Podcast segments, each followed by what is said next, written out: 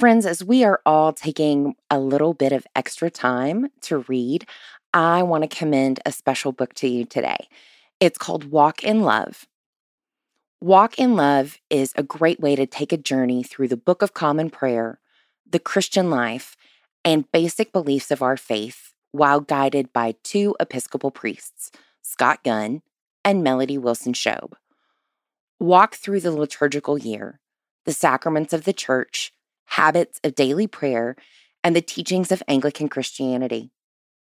See how our prayer shapes our belief and our lives, and how our beliefs lead us into a deeper relationship with Jesus Christ. This title is also available on Amazon Kindle, Nook, and in the iTunes Store. Additionally, it's available in Spanish. Walk in Love is the companion book to a new free curriculum from Forward Movement called Practicing Our Faith part of the Living Discipleship series.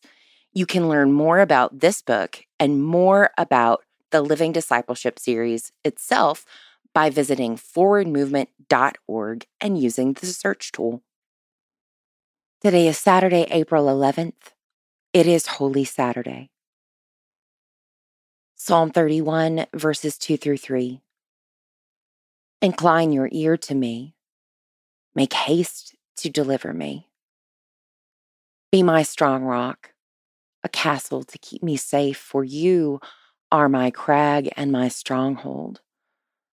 For the sake of your name, lead me and guide me. If I had been Judas, my soul would have spiraled in vertigo as I felt the coins in my hands. Wasn't Jesus' love enough to save the world?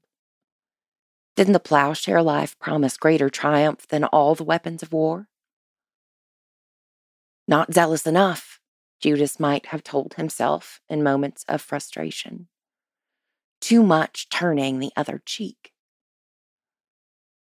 Does Judas convince himself that Jesus' arrest would somehow drive out the oppressors? There are too many questions and all of them too late for answers. Perhaps Judas prayed his tortured soul would find Jesus and be forgiven, as impossible as that might seem. When I have been Judas, betraying and denying Jesus, forgiveness has been my prayer.